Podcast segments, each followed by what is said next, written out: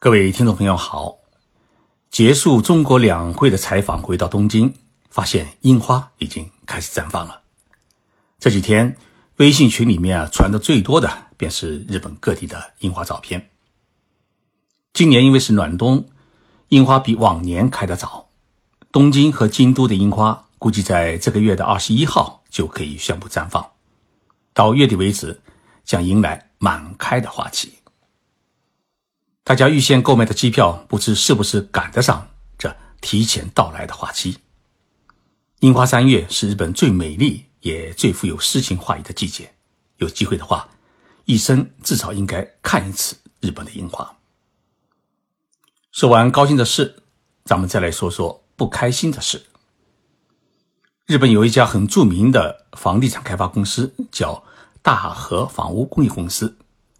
这家公司呢在这个月的13号举行了记者会，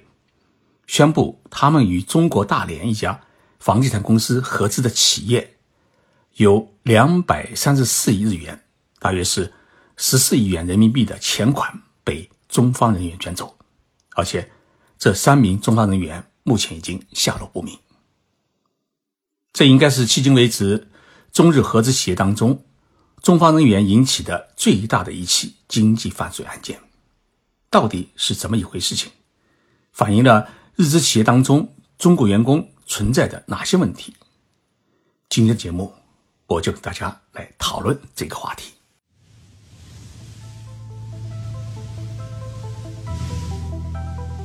任你波涛汹涌，我自静静到来。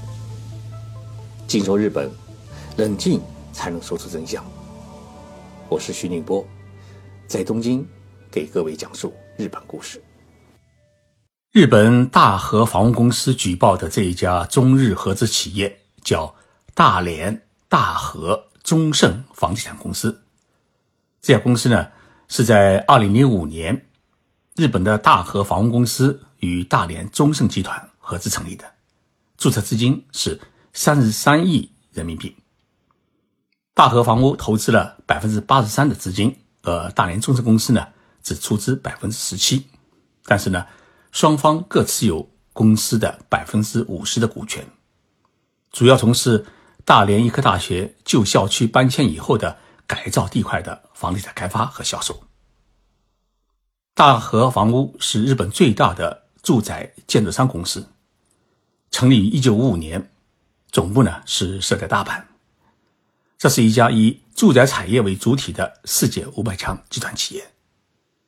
位居日本工业化住宅建设行业的首位，拥有呢正式员工是14000人，在日本全国设有85家分公司，11家工业化的住宅工厂。2018年的营业额高达是345亿美元。而大连中盛集团成立于1983年，业务呢涵盖房地产开发、旅游、酒店经营，资产规模呢号称是超过了100亿元人民币。大和房屋公司在记者会上说，就在前一天，也就是12号，公司总部呢收到了大连大和中盛公司财务人员的报告，说公司的存款余额与账面出现巨大差额，调查发现款项极可能被人从网上银行私下转走。根据交易记录，私下转账早从2015年就已经开始，同时还有大量的现金被取走，总金额达到了234亿日元，大约是14亿元人民币。涉嫌转走这笔巨款的是3个人，其中2位呢是中方合资公司的董事，还有1名呢是女会计，这3个人都是亲戚关系。另外呢在经营一家建筑公司。大和房屋公司称，除了这一笔巨款被卷走之外，还有一个投资10亿日元开发的项目，在没有获得大和房屋公司同意的情况之下，已经私自出售给了客户。大和房屋公司已经向大连市警方报案，以涉嫌职务侵占罪将3名中国人呢告上了法庭，并将宣布呢终止与大连中盛集团的合资。这起经济案件经过日本媒体的广泛报道，引起了日本社会尤其是日本经济界的极大关注。日资企业和合资企业当中中国人员工的犯罪问题再次成为人们关心的话题。从80年代后期开始，大批的中国公派和自费留学生来到日本，兴起了一股留学日本的热潮。其中一大批优秀的留学生留在了日本，并进入日本公司，成为日本企业的外国人员工。其中呢，也有一部分被派驻到中国，成为中国公司的管理层干部。日本社会对于政商关系和企业与客户关系有严格的法律约束，一旦发生企业向政府官员行贿，或者企业员工受贿，或变相收取供应商好处费，在日本都是属于违法犯罪行为，对于企业来讲都是一大丑闻。因此呢，日本企业内很少发生上述违法犯罪行为。但是由于中国市场利益输送已经成为一种商业的润滑剂，一些在中国投资的日资企业当中，个别中国员工呢也开始染上了一些恶习。最近几年，一些日资企业当中中国人管理干部通过各种手法捞钱的行为，已经成为日本公司最为头疼的管理问题，也引起了整个日本企业界对中国人的不信任感。最近我接触到一起案子，日本一家很大的海运公司的中国公司，一名中国人业务主管被发现了和弟弟一起成立一家代理公司，赚自己老板的钱。也就是说，所有的中国企业要获得与日本这家海运公司的业务，必须要经过这家代理公司代理。由于这位中国人是在日本总部录用的员工，深得日本公司总部的信任，被派到上海工作之后公司给了他极大的信任和权限。结果这名中国员工就和弟弟一起开公司捞钱，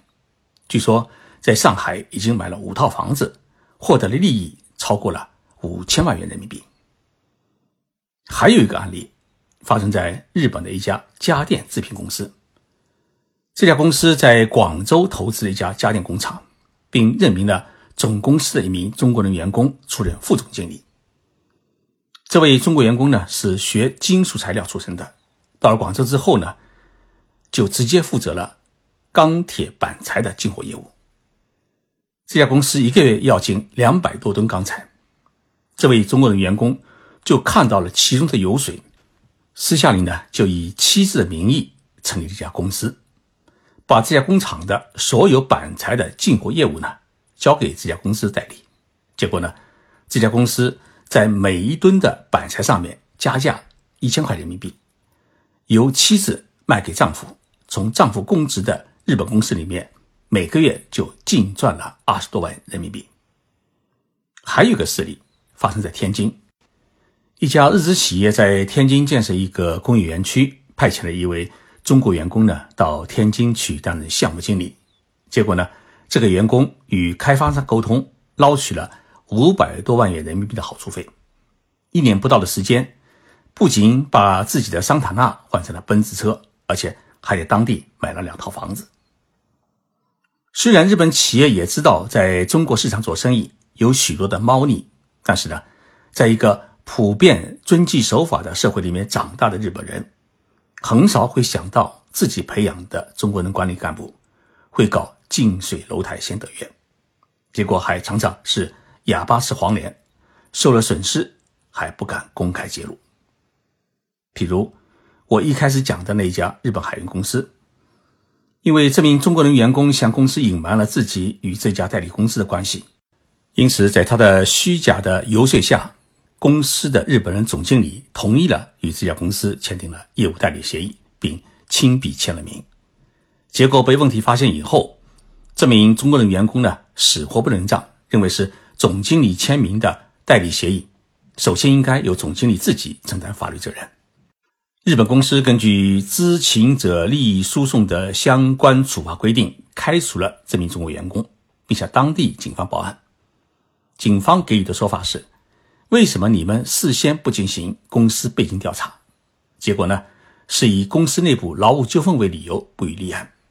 而这名中国员工反而起诉公司是违法开除，把公司告上法庭。这件事听起来有些天方夜谭，但是确实有个别中国的员工在捞钱时，预先已经很聪明地规避了一些中国的法律，甚至可以动用各种人脉关系把大事化小，小事化了。为什么有这么多起案件没有看到日本企业向媒体透露呢？一个很重要的原因是，这些在中国投资的日本企业大多数呢是上市公司，上市公司在管理上出问题是很大的丑闻，很可能导致股票的波动，造成企业信誉受损，最终感到是得不偿失。另外一个原因是，一些被开除的中国员工往往会带人到公司里面来闹事，为自己喊冤，害得公司正常业务无法进行。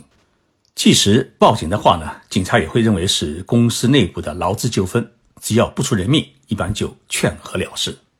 另外一个原因，中国人员工违法犯罪，日本人上司也会被公司总部呢追究管理责任，弄不好自己也丢饭碗。所以从结果上来说啊，一般遇到中国员工违法犯罪，日本企业大多只是进行内部处理，开除或劝退这名员工，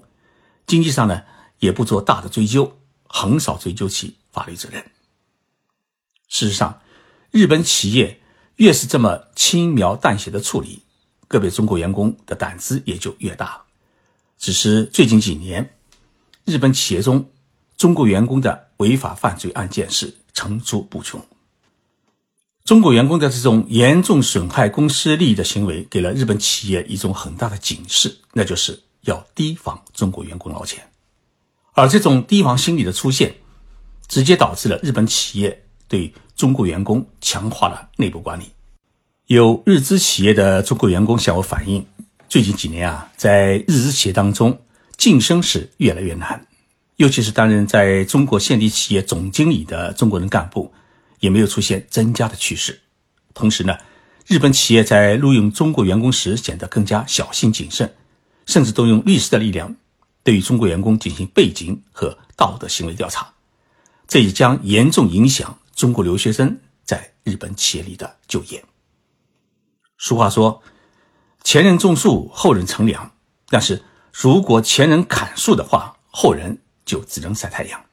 所以日本企业包括一些日本人对我们中国人产生一些想法，